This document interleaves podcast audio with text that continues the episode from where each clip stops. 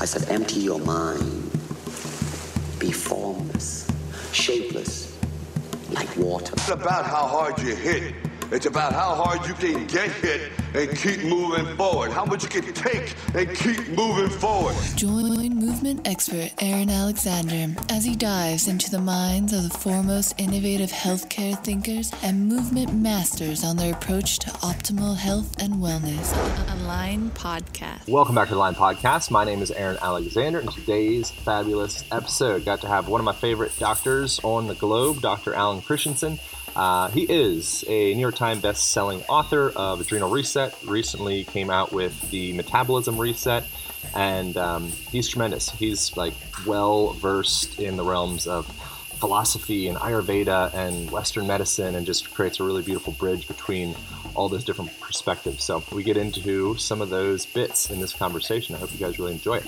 Uh, thank you so much for tuning into the website, alignpodcast.com, A-L-I-G-N podcast.com. On there, you can start the five-day movement challenge. Five simple videos breaking down fundamental movements that I think everybody needs to have in their daily movement practice. So you can jump on there, alignpodcast.com. I am here in Costa Rica finishing up yoga teacher training. I am recording this from inside a. You can hear the cicadas in the background, perhaps. They're like crazy, crazy loud. I'm inside this little jungle hut as I'm recording this guy and heading back, getting on a plane to LA tomorrow. And that's probably all the details you need about that. Um, thank you so much to Cure Nutrition for supporting this podcast. I really dig those guys. They have a fantastic CBD company where they integrate uh, the power of CBD into various different food items that I really love. They also have oils and all this, all the standard typical CBD items. But um, I especially like when they infuse them into spices. They have like garlic herb spice. And they got these peanut butter cookie dough bars. They're just they're really good. Um, they're affordable, and you can make it more affordable by using the Align code. So go to curenutrition.com, use the Align code, and get 10% off on your purchase. Um, I think we're probably good. I really appreciate you guys leaving reviews on iTunes um, and telling your friends, going all those things. Hope you love this conversation. Here we go. Back to the show. Align Podcast. What's this Ayurvedic concept you're referring to? Well, they talk. We always hear about you know our bodies are made of food and we are what we eat and all that. So in Ayurveda, Right. the idea was that that was valid, that was true, but then also how the the subtle body, the emotional sphere of the mind, that we were fed via our impressions, and you can take in various levels of quality impressions. And one pitfall about you know all the all the disconnect, all the attention issues that we have, the depression in the modern world, is the fact that we're only consuming junk impressions. And the whole thing about yeah, nature bathing. Hmm. So some kinds of impressions have this inherent level of life force or prana that we can take in and we can utilize. Other impressions may feed us like the basic chemicals, the basic things, like they, they stimulate us, but they're lacking that deeper level of nourishment. So that was the concept of there. If you feed the subtle body through your impressions, hmm. I just did a. Uh, I've talked about it on here a lot, so I don't want to get into it too much. But I just did a vipassana meditation. Uh-huh. You, have you ever done one of those? You have. Yeah. Have you done one or multiple, or what's your experience uh, with it? one one 10 day and then some regular practice. Great. I did a fair amount of time with with Shingon Buddhism. That was the longest path that I went into specifically. But yeah, powerful stuff. Yeah, and so one of the things that um, they were talking about in that was that it, upon looking out, it's like we start to lose that prana or that chi, and as you go in, you start to gather, and so you create that from the inside, and then every time you're picking up your cell phone or you know some image, it's they describe it, and you take this, take it or leave it. They describe it as literally, it's like you're pouring energy out of your eyes hmm. in a sense. And so having cultivating a really strong practice of, of, of building, building, building, it's something that we're fairly, it's like seems fairly devoid of in our culture. Yeah. Yeah. Do you have anything like that in your, your life? Like a cultivation, obviously Vipassana.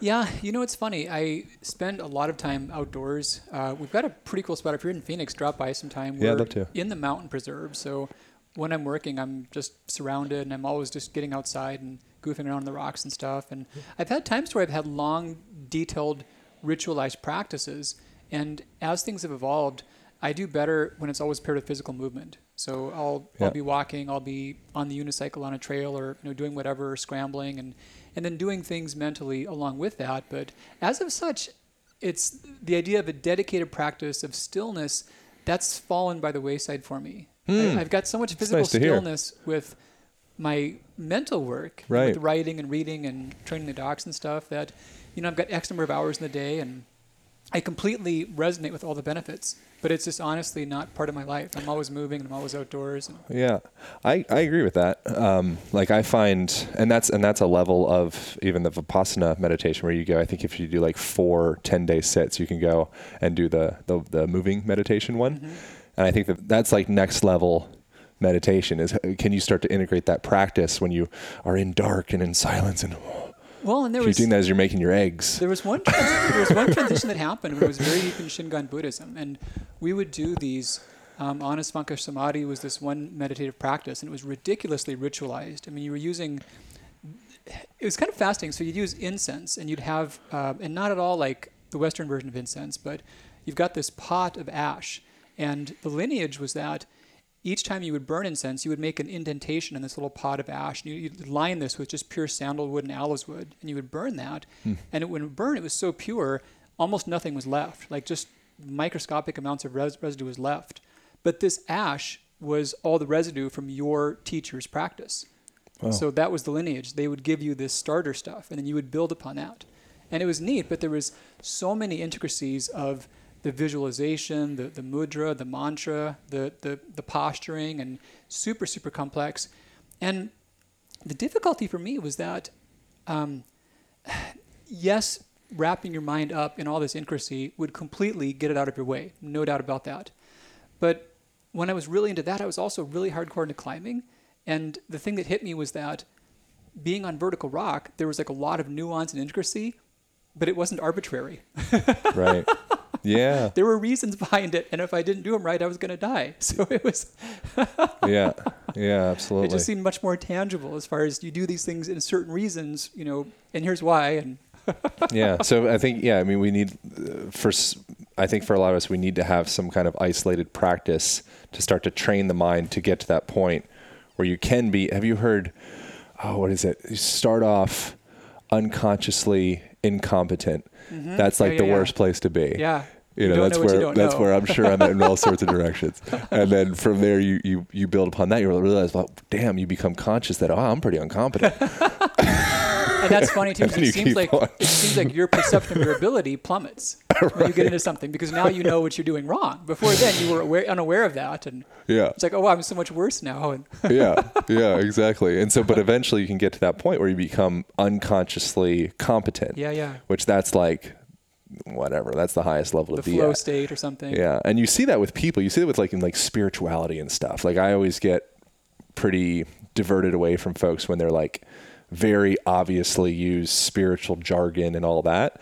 Because from my sense, which doesn't need to be accurate, but it feels like mm, as opposed to just being those things, they're kind of actively projecting it, putting it out there, and all that. Yeah. And I, what I perceive is it's like there's another level where you just don't even need the words anymore. You just you just live your life in such a way that that's the way it goes. Well, I think projecting is a good way of saying that. There's a lot of just what happens, and a lot of what's going on is. Um, you ever read the Elephant in the Brain? No. fascinating book. So he talks a lot about how the the cognitive subconscious, you know, all the stuff like below the surface, how all that is doing things toward our benefit, but in many ways it's actively manipulating us. It's it's tricking us, it's deceiving us, it's framing things in ways to where we come off for example, like if someone were being altruistic, you know, they if there were a perfect lie detector test and you asked someone who made some large donation, they could probably pass that that they were really concerned about the children or whatever the cause was. But the argument was that if you look at things in, in perspectives to where you could differentiate someone's motives, the deeper parts of the mind are having us do things in ways that come off socially positive and having us genuinely believe in that. You know, if we didn't, it wouldn't be effective. So in so many ways, it's behind the scenes playing on these strings and causing us to project or manifest or do things in ways to have various social agenda goals. Yeah. But we're oblivious and we're we're genuine. You know, we're really doing what we're doing, but parts of our mind are studying these agendas. Hmm. when are, they argue that consciousness has all these disparate loci. That there's not there's not one anatomic spot. There's not even like one subjective portion of that. Like at a given point in time, you know, we've got this sensation of awareness behind the eyes, or we want to think that. Well, many argue that there could be any number of disparate sensations just like that that don't have the steering wheel, you know, that are perceiving through your eyes and experiencing your experience, but are not so much actively in control.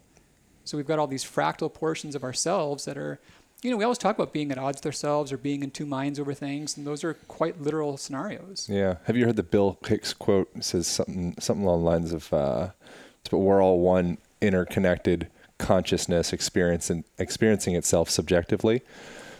Yeah, and and a neurologic facet too is that we're more than one. we're, Yeah. we're not so much even an entity in that sense, but more so like a congress, you know, with various sides and factions and majorities and minorities and debates and it's yeah. How do you get into all this stuff? Because you have a- you you seemed like you have a really uh, like your depth goes in a lot of different directions.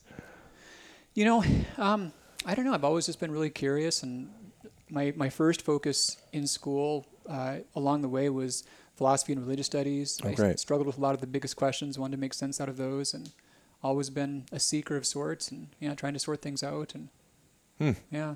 And then what about the the medical stuff?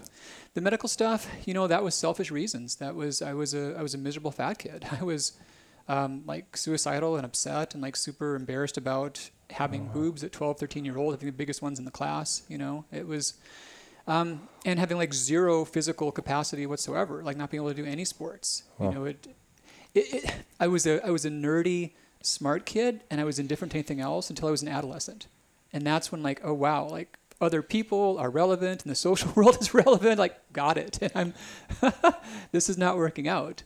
Yeah. So yeah, that made me want to put down some of the astrophysics books and look at health books and try to figure this out a little more and What what, what needed figuring? um, weight and movement, you know, and they, they went together for me. I had horrible coordination. Um, you know, rototiller like on a farm. Yeah, yeah. yeah, yeah. So that's how mom described my legs when I try to run. I just go off to the sides, and Right. and before before I started school, I didn't. I wasn't around a lot of other kids, uh, and I would just run around and play, have fun, and I thought I was just great, and I was moving well, and and then I got in school and saw no, not so much. That other kids would we'd go on the blacktop and run down and back, and second to last kid would finish, and like who knows how much longer I'd finally come waddling in, and yeah, so I just I I had to change that. It really What about the hormonal stuff and the adrenal stuff and thyroid stuff and all that? yeah. So what happened there was my my biggest experience was around my weight and the fatigue and just the, the difficulty with movement and chronic pain patterns. And I had a sense about lifestyle being able to help with that. Um, sometimes much better than others. And then of course, you know, the ton of perspiration to go with that ounce of inspiration, you know, things over time and but then in medical school, there was all these divergent worlds around thyroid, um, thyroid disease. So the normal conventional world was that, you know, almost no one has it. We've got one medication. We've got this broad normal range, and that's all there is to it. There's like no other nuance to it. And then the alternative world was that, oh, everyone has this. You should take a ton of medication, and until finally things get better. And yeah, I what I what I connected with was I saw that people who were really struggling with hypothyroidism, they had had a lot of the same things that I had had, but I knew that lifestyle alone wasn't going to cut it for them. That they had some some big chemical regulators, um, microscopic stuff. You know, like a tenth of a microgram, you couldn't see it, and if that was gone, you'd die in like three weeks. You know, and if that was two micrograms, you die in a couple weeks from your heart giving out. It's like super exacting. And people could do their best through lifestyle, but that alone wouldn't do it. So it became just a real enigma for me. And I would see the alternative approaches working sometimes, but also like really striking out a lot. And my goal was to figure out what were the valid points the conventional world was missing and how to incorporate that in a way that was just, you know, better evidence led and more effective and safe for people. And and that just and, and the world of hormones in general fascinated me. Just just how these microscopic regulators just control things. I really saw them as the the, the linchpin between lifestyle and pathology. You know, where our habits affect our, dis- our disease. You know, hormones are at that intersection. So where what are some of the microscopic regulators that people are maybe missing in day to day life? Well, so I guess I wouldn't say missing per se, but our, our bodies are always trying to adapt, and there's there's three main ways hormones get disrupted. So one of which is just out and out disease states. So like with thyroid disease, the main thing is that you've got this factory that makes parts that your body needs, and the factory gets bombed. You know, the factory's damaged. There's autoimmune disease. The gland loses the colloids that form hormone, and you can't get enough. So that's just a disease process. Then you've also got the aging cycles. So, funny thing, but above the waist, hormones are protein based peptides. Below the waist, hormones are steroids. They're all things that are built out of cholesterol. So, below the waist, we think about a lot of the hormones of age. And with that, the idea is that you know, we're incentivized to, to be healthy, to be robust, to have children. But after that, we're incentivized for to get out of the way. you Yeah. know, we're, we're a liability taking the bananas from the other monkeys past the point of reproduction. Hmm. So a lot of the genetics of aging are not how do we help our genes, it's how do we stop our genes from killing us. And one way they do that is by plummeting a lot of these reparative hormones. So that's that's one reason hormones go wrong. The second one is just they're meant to. It's like planned obsolescence. And then the third one is just adapting to dysfunctional states. So adrenal fatigue gets thrown around a lot and, and horribly misused. It's a complete misnomer. But there is a such thing as dysregulation of the hypothalamic pituitary adrenal axis. And that's a stronger predictor of death than smoking status is, according to some studies. It's a huge thing. And it's not something that's broken. It's not that the glands are fatigued. It's not that they cannot make hormone. That does happen in a rare case called Addison's disease, but in the much more common scenario, our bodies are trying to juggle and adapt to a weird environment we've put them in, in terms of our habits and our food and our timing. Yeah. Where does movement come into the whole HPA axis stuff? Um, you know, I think it's front and center for a lot. Um, one one analogy I think quite a bit about is we talk about fight or flight, you know, and everyone gets that concept. And the part they don't think about is that moving out of that occurs after you fight or flight, after you do something physical. Yeah. And the pitfall in the Or modern- freeze. or freeze, sure. There, there's another F for reproduction, and there's another F for famine. right. Good point. good. so you got to do something. Yeah.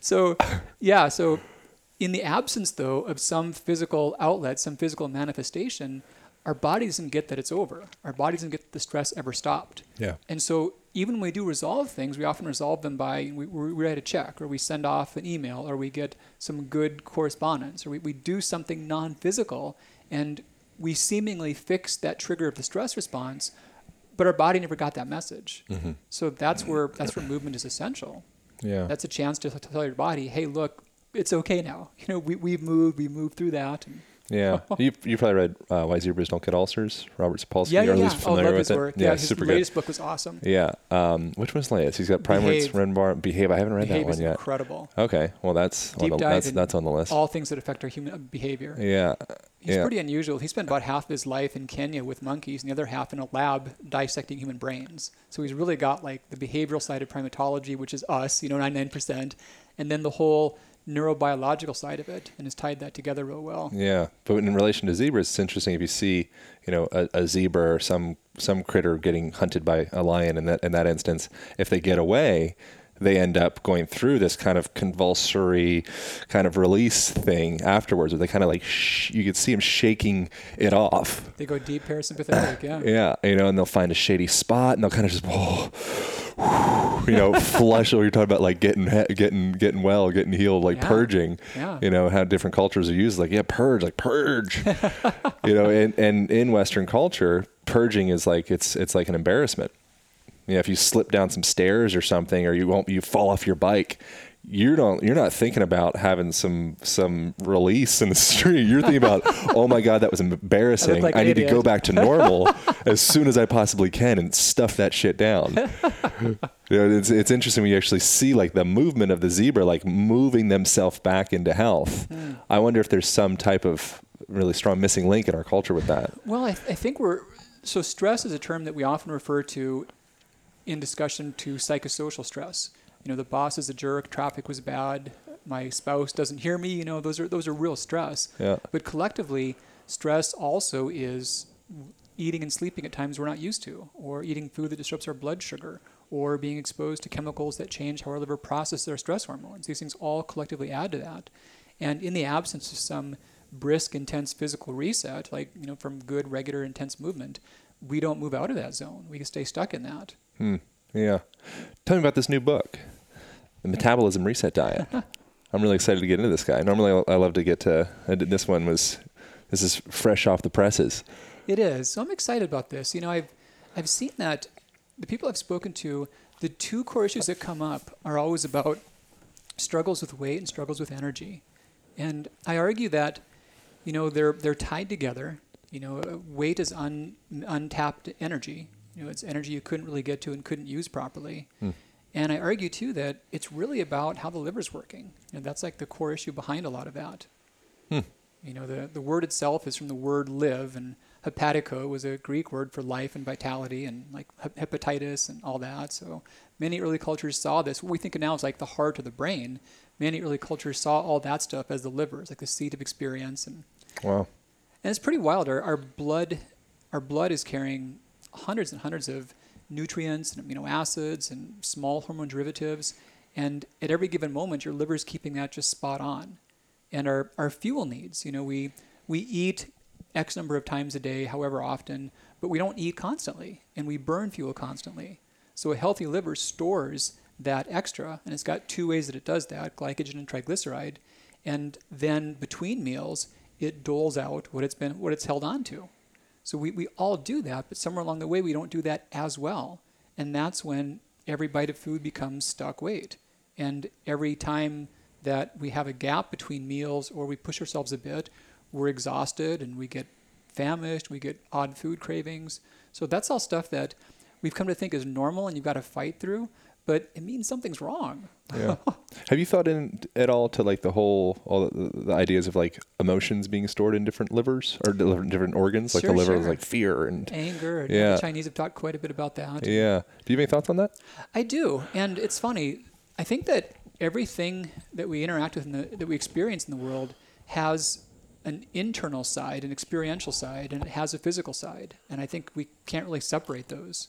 So, you know, you could talk about the liver and how it activates and converts neurotransmitters. You know, most of what we use in our brain, our gut makes, and our liver processes. Our liver gets ready for it. And so, if that's not working properly, the Chinese talked about liver stagnation being the source of, anger or upset or, or fear as well. And there are a lot of ways in which we're not properly mobilizing serotonin precursors, or in which our blood sugar's off, or in which we're making more cortisone into cortisol. We're heightening our stress hormones.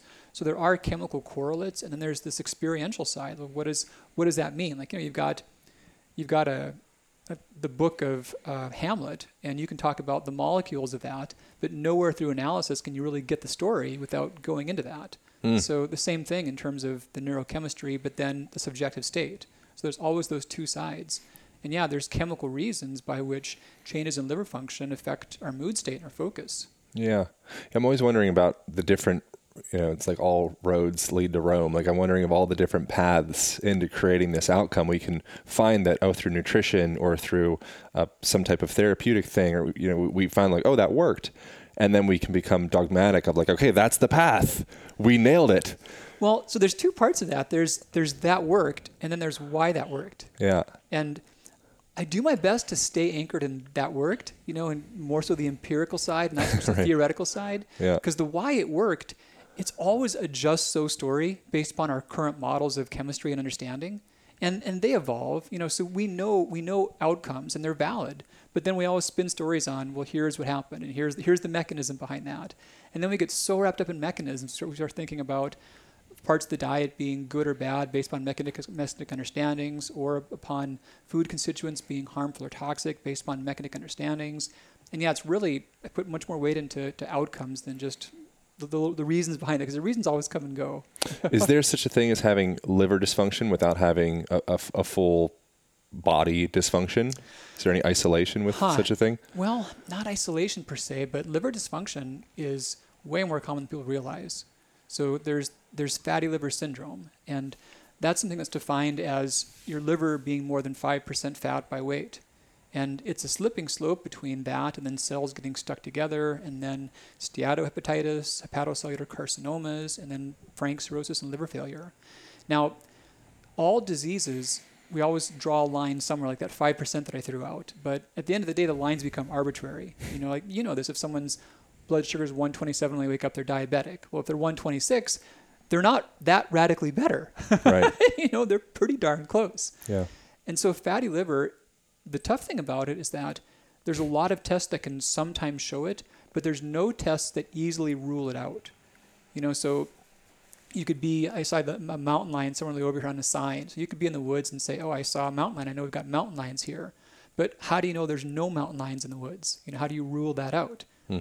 Burn the woods? I don't know. It's not easy. And same thing for a lot of diseases. So with fatty liver, the only rule out is biopsy. And you never do that for a screening test. But the one exception is healthy people that want to donate liver tissue to a loved one. So in that circumstance, if someone's has has no signs of liver disease, they're on no liver worrisome medications, they've got good blood sugar, they're they're not overweight, and they want to donate liver tissue, they'll check their blood levels for liver function, they'll do an ultrasound. Last step, if they passed all the hoops, they get a biopsy. And in that exact circumstance, 40.2% of the adults who submit to biopsy cannot give liver tissue because they've got fatty liver disease. Hmm. So it's that common in healthy populations. And my argument is that, you know, the liver being stuck, being too filled up with stuff, leaky liver is the emergent term for this, is that it's really a continuum. So when it's healthy, it can store fuel, but when it's unhealthy, it's leaking fuel out all the time. And yeah, everyone is getting erratic blood sugar. Honestly, the easiest first indicator is just waist to height ratio. Um, simple thing: your your belt, your the d- circumference around your belly button, should be less than half of your height. And whenever it's close to that or above that, that's probably what's happening. Yeah. Are you familiar with uh, like the term motility, like the the subtle motions of organs? Yeah. So so visceral manipulation. There's Okay, like a Jean. Jean Pierre Barral, Barral Institute. They they they just got um, a lot of really great information on the actual the the mechanics of, of your organs and so each organ has its own pattern of its its rotation towards the midline and then rotation away from the midline and towards the midline and away from the you can literally feel it. Um, and oftentimes what will happen to people is their their organs will like seize up and they won't have that subtle motility that movement and then that's an indication of dysfunction. And so you can go through with manual therapy to actually kind of like reboot kind of like you're you're like jump starting a motorcycle. Yeah, yeah. like oh the engine's down on on the liver. You, know, you can come through there and start to open up break up some of those adhesions and kind of like communicate movement back into that that organ and then it starts to come back and, and respirate you know That's breathe awesome. and function and I, in, in relation to like measurements and such and what's happening i'm just always like i think if the person was able to just go through and do things like climb or dance or sexuality things where you're shaking your stuff up squatting all the way down Yeah. it kind of from my sense it, it starts to kind of jumpstart those organs to allow it to move and purge that old stuff out Yeah. is that crazy No. oh good well, there's tons of variation in in how organs sit relative to each other and their size, their proximity, their vasculature. They're all so different. When you dissect a lot of people, you see those radical differences. And Yeah. We do know too when you're looking and when you're imaging in real time, like ultrasound. Yeah, you see things moving in ways, and I wasn't aware of there being more to that than just observing it. But no, that, that makes Yeah. sense. You, you know the book biochemical individuality mm-hmm, sure. Yeah. Yeah, Williams. Yeah, I have it sitting it's sitting right over here somewhere. But that gets into all the different.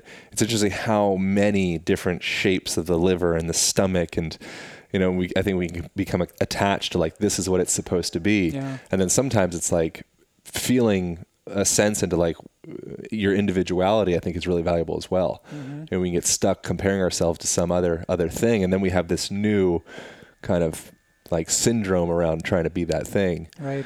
and kind of start to create. so how do people how do people look into what's happening in their own self with in, in relation to liver function? Well, a couple of things. Um, easy thing I mentioned about was the waist circumference relative to height. The other thing is um, everyone who has had blood tests, they always get a chemistry panel done, and part of that is the ALT, alanine transaminase. That's a liver enzyme, and so all the cells. Cool things that every cell in the body dies and gets replaced. So we're always like regenerating constantly, and liver cells are fast on that. So when we see ALT in the bloodstream, that's a marker of how fast liver cells are dying to make room for new ones, and some is normal. The part that's a huge disconnect is that every liver specialist agrees that in the normal range, you could be in the middle of it and be at a, at a risky state. So, in terms of numbers, if you're a woman, if your ALT is above 19, something's wrong with your liver. Hmm. And it could be any number of factors, but barring some of the more obvious ones, it often is fatty liver. And the, the disconnect is that most labs say you're normal up to mid 40s or low 60s.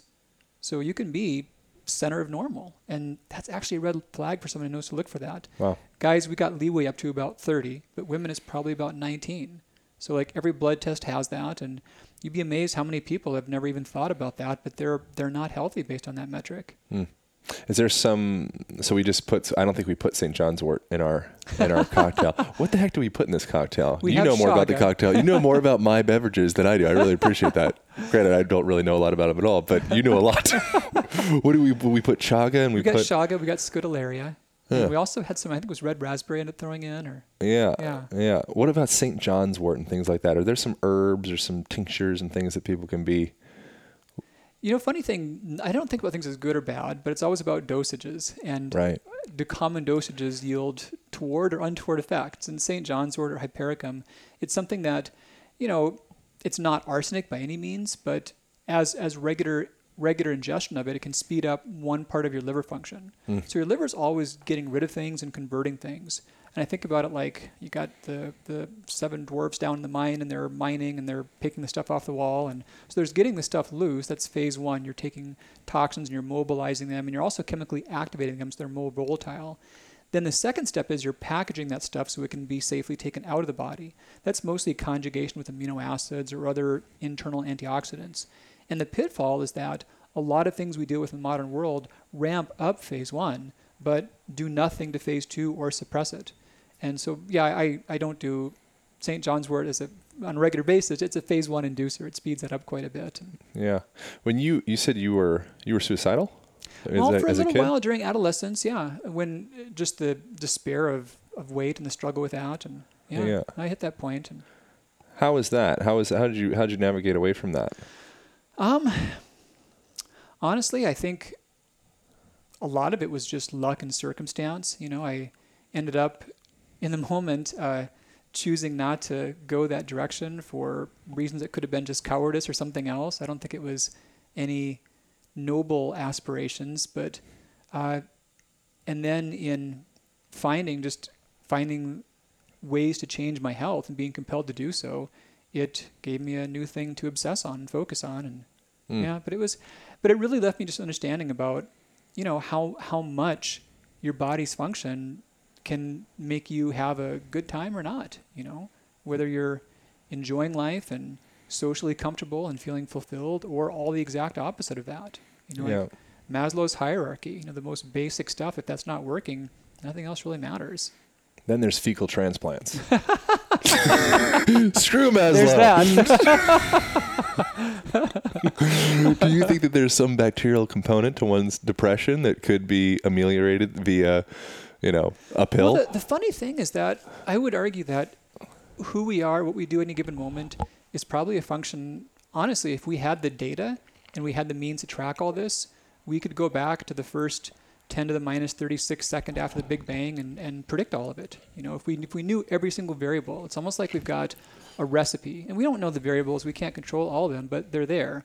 And if if you could predict all the factors behind that, you could predict the things we would do. You know, when I, when I find you know, I think about Yeah. people that I would disagree with, the people that would do things that I would consider wrong. You know, it's, I think there's a valid role, of course, for trying to stop behavior that's just disruptive to society. And even like when I think about the health experts that I argue with, you know, if I were in their spot and I had all of their training and their experience, I would do the exact same thing. And so I think if we could take any person where they were as a snapshot and pull together their their brain, their genetics, their experience, you know, all that stuff. Some somewhere along the way, if you include enough, you've got to make those things happen as they do. You know, yeah. The whole idea, like the future algorithms, will be can predict our choices and our beliefs and our wants and needs better than we can. Well, I don't know if we could. Maybe I'm sure we can get better. That we can get closer to that. But I guess the big thing that opens up for me is just the idea about um, blame or shame or pride seem just to not make sense. You know, they're you know, what we do, good or bad, is is really a function of these these factors. And and yes, we can control and change them, and we should, and we should try to influence people towards things that are supportive of others and supportive of connection and community. But you know, doing something well is a, a function of traits that we didn't control. You know, I I read early long in life. Well, I had I had seizures and I could read really early long, and my seizure didn't come out from moral deficit. and my ability to read, if it were genetic or whatever, I didn't choose that. You know, I didn't. It wasn't through my merit that that happened to me. So I have no pride to take for that, and I have no shame to take for things that have gone wrong. I didn't choose those things, but there they were. And Yeah. you would have to infuse all these uh, ideas into patients, whether you realize it or not. Like you're, you're like, you seem to me like a proper therapist. I don't think you would ever put that title, but I'd imagine people when they're when they're working with you inevitably get into how they're they're feeling beyond just like give me this dietary change. You know, and part of it too is that when someone is working with a health practitioner or they're they're reading things, they're listening to someone's podcast, whatever it is, you know, we we don't have a lot of sacred spaces in our culture. We don't really have a lot of places to where we understand that this is now ritualized, this is meant to induce some change, this is for a purpose. But a lot of those encounters, they take that on. I think they fill in that space. And we go into those encounters, knowing it or not, in a place of receptiveness and plasticity. And a certain amount of it is, yeah, we can convey information, but I think the biggest thing is just conveying a sense of, of connection and security. And that, look, I'm, I'm with you, and hmm. You know we've been down. I, I've been down this road. Others been down this road. You know, you you can get better, and and not even hearing that, but like really integrating it, like really hearing it at a deeper level. I think that's just a huge part of what the healing journey is about. Yeah, you you've you've probably heard of there's like there's like I don't know how many different cures for warts. Yeah, yeah, yeah, totally. You know, and there's Well a term. There's a term neuroendocrine immuno. It's a really long term. It's just Neuroendocrinology. yeah, yeah, Okay, there was that was it. Um, and I I'm just very curious of how much of this. A, a Voltaire quote that I like is, is that the uh, paraphrase is, is modern or medicine is the art of entertaining the patient while nature cures the disease. Yeah. And I just wonder how much of what we're doing is we're actually creating a safe space for the person to actually activate their own inter- internal healing mechanisms. Well, and it cuts both ways. So we have placebos, you know, th- things that are harmless but make us feel better. But we also have nocebos, things that are harmless but make us sick. And what I came to think of is that a lot of what I would do, I still host, I don't do direct patient care, my doctors do, but I still host retreats, which I'll see a small group of people. And I think that a big part of it is taking away the nocebic side as much as creating a sense of security and, and peace and comfort is taking away a lot of our a lot of our fears that have been implanted that aren't necessary is just helping to undo a lot of that Yeah. How do you do that with people? Is language a big thing, I'd imagine? Or it is but i guess for me i i've studied and i've learned about nlp or therapies along those lines Yeah. but I, I I find none of those intuitive in the moment of an encounter you know i think i think a lot of it is just taking some concepts that people find that are holding them back or some beliefs or fears that they have about you know how nightshades are going to cause autoimmune disease. So so cool. So i'll take something like that with them and i'll walk through in some deep chemical analysis about i understand why this concept came about. Here's why and here's the data around that. Here's what's actually happened in human studies. And so once you walk someone through and just like completely step by step in thorough detail and walk them out of some fears and misconceptions you do two or three of those and at some point like okay got it. I'll I'm good. You know, the next ones we can just knock down and not go through. I'm like, okay, we can, but yeah. How does one differentiate between how, when they're placeboing themselves or noceboing themselves, or it's an actual, factual, this is just science? It's all just a mishmash, right? well, the thing is, is that the whole the whole N1, the, the question the question was really well asked. How do you yourself? So in the moment, you don't. You know, and I've I've been through countless experiences personally of my own health journey of trying things that this is it, I'm on the right path, and nope, not so much. After the weeks gone by and the excitement wore off, it was not helping. So you don't in the moment, hmm. and that's why I put so much weight on good good data and good evidence. You know, we they've, they've shown things, for example, like like FODMAPs diets. You know, they're super effective against IBS, but placebo diets are equally effective, as is hypnotherapy. You know, so there's there's so many ways in which, and and if we are doing something that's placebo that's helping us, that's fine. I have no objection to any of that. Mm-hmm. But what I'd love to do is figure out what really is helping so we can then build upon that and then go deeper in that and make things more effective and quicker and, and you know extend more I, I don't want to have always just going from one fad to the next the fads work for a while Yeah. but i want to get to things that are really happening that are more than just that and if we can then deliver things in ways with kindness and compassion and comfort and amplify the psychosocial side of it that's that's great then yahtzee you know bonus on top of it Yeah, I heard um, Andrew Weil, Dr. Weil, he, he mentioned a, a thing on. Um, he said that it's like an old medical saying: you you want to use the cure as much as you can before it loses its powers. And so I think that we do that a lot. That's again more paraphrasing, but that's I think that you see that when people like like you just kind of alluded to with yourself, people like change their diets, and they for a short time you're like, we did it.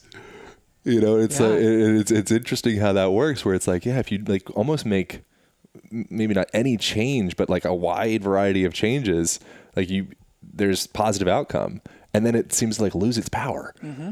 That, What the a hell is that? That's placebo. and you open up open up any magazine, there's a drugs there's a drug advertised in there. And if you read the fine print, a third of the people with that condition, they got better on the placebo. Yeah. And they've done studies. One was with IBS, either IBS or IBD. Um, it was IBS, in which they've used active placebos. And what that means is they tell people you will get a placebo. You know, you are getting Yeah. a pill that has no effects whatsoever, but in some of these conditions, they help in a good percent of the time. And that'll work 40% of the time in some conditions. It seems like through taking that that placebo, even though you know it is, you're still taking a pill of intention. If you wanted to use like you know, like new age language, mm-hmm. you know, you're just bringing your awareness to that thing, and now you take the pill, and it's like, okay, cool, the seed's germinating. Well, we call this the Hawthorne effect in medical research. And anytime something is being observed or addressed in some way, that itself changes it. You know, someone Yeah. sees a, a trainer, they see a therapist, and the fact that they're interacting with someone who actually gives a damn about them, and that, that comes across. And now they're deliberate and conscious about everything else that they do. And it's shifting themselves, their, their minds, and changing that HPA axis dramatically. Hmm. So, yeah, it's huge. What are stand-up factors you see in modern culture that like low-hanging fruit that people ought to be addressing that they're maybe not? Well, to start off at a more, I guess, how I define things medically, I really think that two things, and I'll define these better, but adipokines and HPA dysfunction are like pretty much all chronic disease. Hmm. So there's things like if I were to leave your place and not pay attention, get hit by a truck, that's different. You know, that that's stupid. But but Don't plant that seed. But- but every- nocebo yourself. But everything else that goes wrong is some function of the body not being in a healthy state of security, you know, the HPA dysfunction, Right. or there being these toxic cytokines coming out from triglycerides trapped in the organs. Like those two factors are the biggest drivers. And a lot of ways that people can improve those could be completely divergent. You know, I talk about fuel, for example, in the book. I don't get into I talk about carbs and fats collectively as fuel. And down at the level of the liver, they're both burned to oxaloacetate. So are ketones. So is alcohol. So there's no your liver can't tell the difference really. They're hmm. all they're all fuel in that sense. Hmm. And someone could go vegan and drop their fuel intake and see health improvements. Someone else could chop out refined grains and drop their fuel intake and get some good health outcomes. So there's a lot of different ways you can change those. In terms of the HPA, someone could go deeper in their traditional family practice of conventional religion and they could have security and they could have connection from that. They could be part of a community. Someone else could go deeper into the beauties of science and geek out with stuff like Carl Sagan or Neil deGrasse Tyson and see how, you know, our atoms are literally blown off from second generation supernova. You know, we are physically made of star stuff. Those atoms don't form any other way. Hmm. You know, and, and, and just be amazed by the awes of hard materialistic science. Or someone else could see the connections that have been talked about in traditional cultures through Vedanta or a lot of modern ideas. But there's many ways you could achieve those goals, but those two things, you know, getting down that toxic fat in the organs and then fixing that HPA. So the the toxic fat in the, the liver and pancreas, for example. So to change two grams of that, so I've got Dave's stuff here. So um, the mass of that lid, if you can take that much toxic fat, half of that much toxic fat out of the pancreas, that's that's diabetic to non-diabetic. So it's just this huge shift from that. Yeah, those two things. There was a, in the in the beginning, um, you were talking about memories and consciousness and such. It's an interesting idea that our memories. There's no one place that our memories are in the body. Yeah. You know, so in the brain, you'd think like, oh, it's in like the hippocampus or the cerebellum. you know, but it's actually more of like this fractal where your your whole experience is distributed throughout th- that whole system. Yeah. Do you feel like you Well, can- memories are not not accurate. They're not. they're not right, like and they're and they're yeah, they're they're they're recreations. yeah, what the hell is a memory in the first place? God dang it! Do you feel like you can heal yourself through education? For sure. Yeah. You can have uh, understandings, perspectives. I think ultimately there's some mixture of, you know, things that come into us and things that come out of us, and we've got to have those things balanced. Uh, we talked a bit before about the, you know, feeding feeding our impressions, taking in positive, nourishing impressions, so to speak, and that's that's probably biggest at our level of interactions and interacting with others, having healthy connections that way, and the things we take in through our senses, we take in through our body, but that that's the tie. And I'm uh, as a naturopathic physician, we had an old phrase about the the emunctories, all the organs of elimination collectively, having all those things work well. So getting the right stuff coming in, having your body get the right stuff going out, and the rest sorts itself out. Hmm. What is naturopathic medicine? What does a naturopathic doctor do? Pretty cool. So there's a lineage that we could trace back to Galenic Greek traditions, and it became most active in European spa medicine. So back, back in say Germany or even London, around these areas in the 17th century, you know, people lived were starting to live industrial lives, and you know, we talk about pollution or food additives now. We've got nothing to complain about from where it was a few hundred years ago. I mean, there was literally hot cross buns were yellow from arsenic paint, you hmm. know, and they would have uh, cement added in to, to raise the volume of, of dough and bread. So I mean, we we, Wow. got, we can always do better, but And the lead paint. The lead paint, they're- completely. Well, you women know- were painting themselves white, and they so were like, all the plumbing was lead based. You know, Yeah. plumbum and plumbers they were lead workers. Yeah. And many have argued that the Greek Empire wouldn't have fallen if it weren't for lead plumbing and how that affected the leaders. I heard because the waters were continually moving, it wasn't so bad actually compared they, to the they way that still would. got a lot. yeah. Yeah. Yeah. But so the naturopaths, they had this crazy idea that if they'd pull people out of the country, out of the city, and also restrictive clothing was normal. So Yeah. take them in the countryside and have them get fresh air, good food, water, move their bodies, not wear constrictive clothing, get some sunlight, that they would get better from things. And, and many did. Hmm. And they evolved to take on a lot of traditions of herbalism. You know, some involved facets of homeopathy. They would tie in things of hydrotherapy, you know, water cures. And the term itself was coined about 200 years ago. So we're, we're part of a lineage where all along we've said there's this important part about self-care and lifestyle. You know, the, the caduceus, the medical staff with the serpent. Yeah, the exactly. serpent. Yeah, the So the oldest helix. versions, the oldest versions have two. They have two serpents. It's the same thing as like the Ida and the Pingala nadi from Ayurveda, but Yeah, but yeah, the- the oldest versions have two. The modern ones have one. So the, the two serpents were uh, Panacea and Hygeia, and Panacea was uh, like panacea, like to ride to it to, to vanquish disease. That was like met the doctor riding in on the white horse and eradicating the illness or whatnot. And Hygeia is hygiene. You know, that was not getting sick in the first place. That wasn't having a better antibiotic. That was not putting your your wastes in the in the river upstream. Right. And so our tradition really was the the two the two snakes. We were big on both Panacea and Hygeia, and along the way, Hygeia went more by the wayside. Where are we at modern culture with Panacea and Hygeia?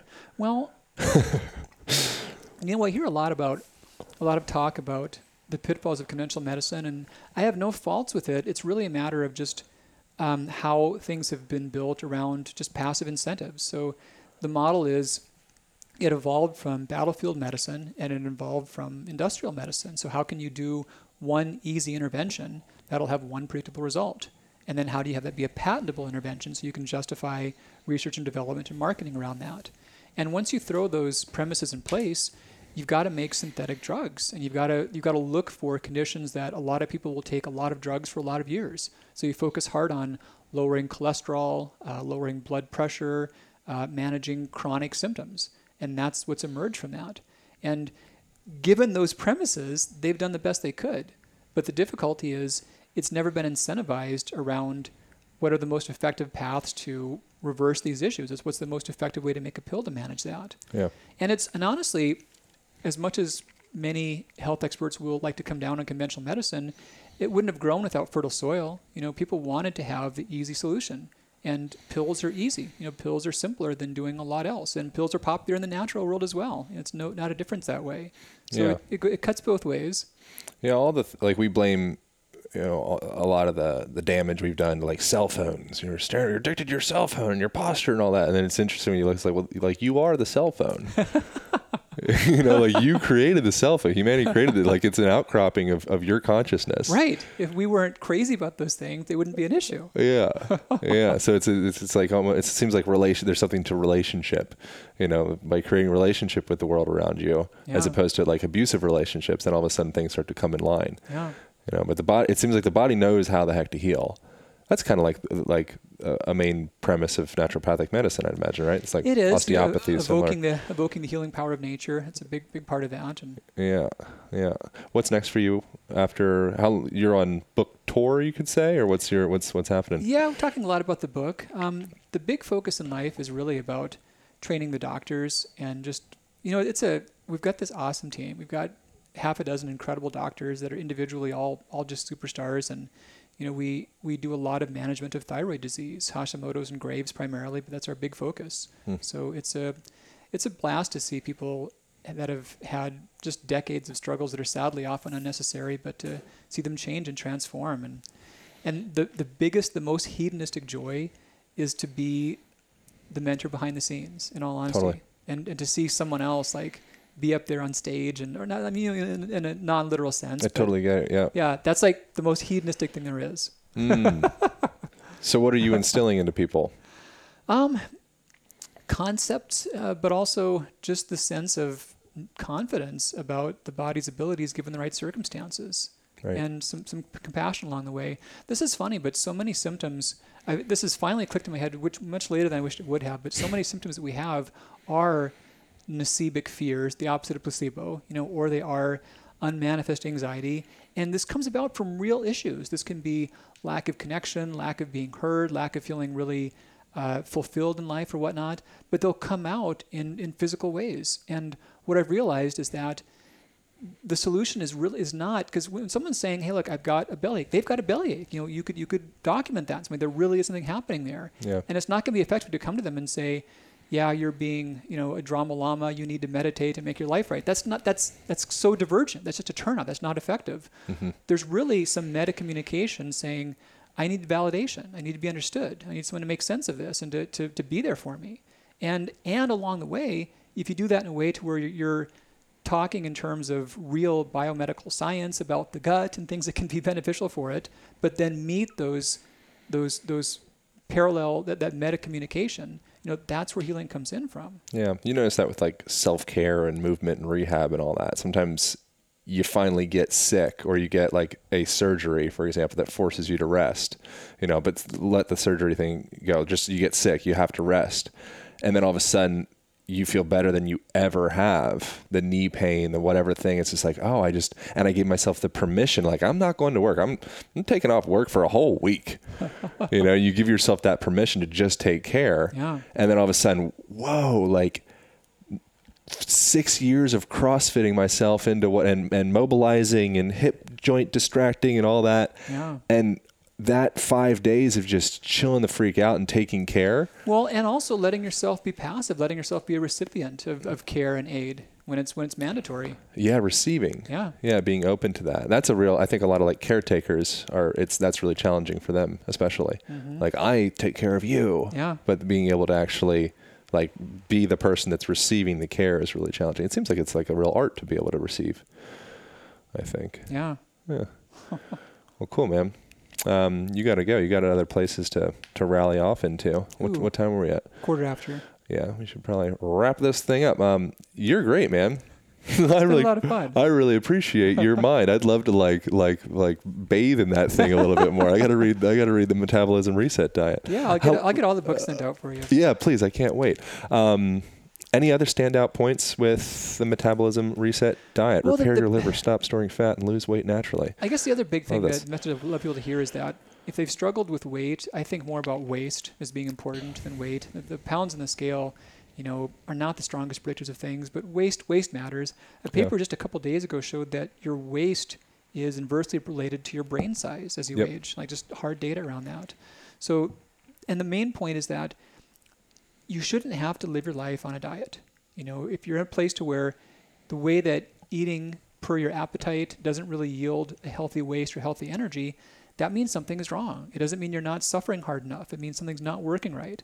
And when that thing starts working right again, you can reach a place to where you can eat per your appetite and mostly eat good food. Most people know what to do all that, that way already, but it's not working well enough for them. Hmm. So I love it that the body can change and move back to where it effortlessly keeps that in line again.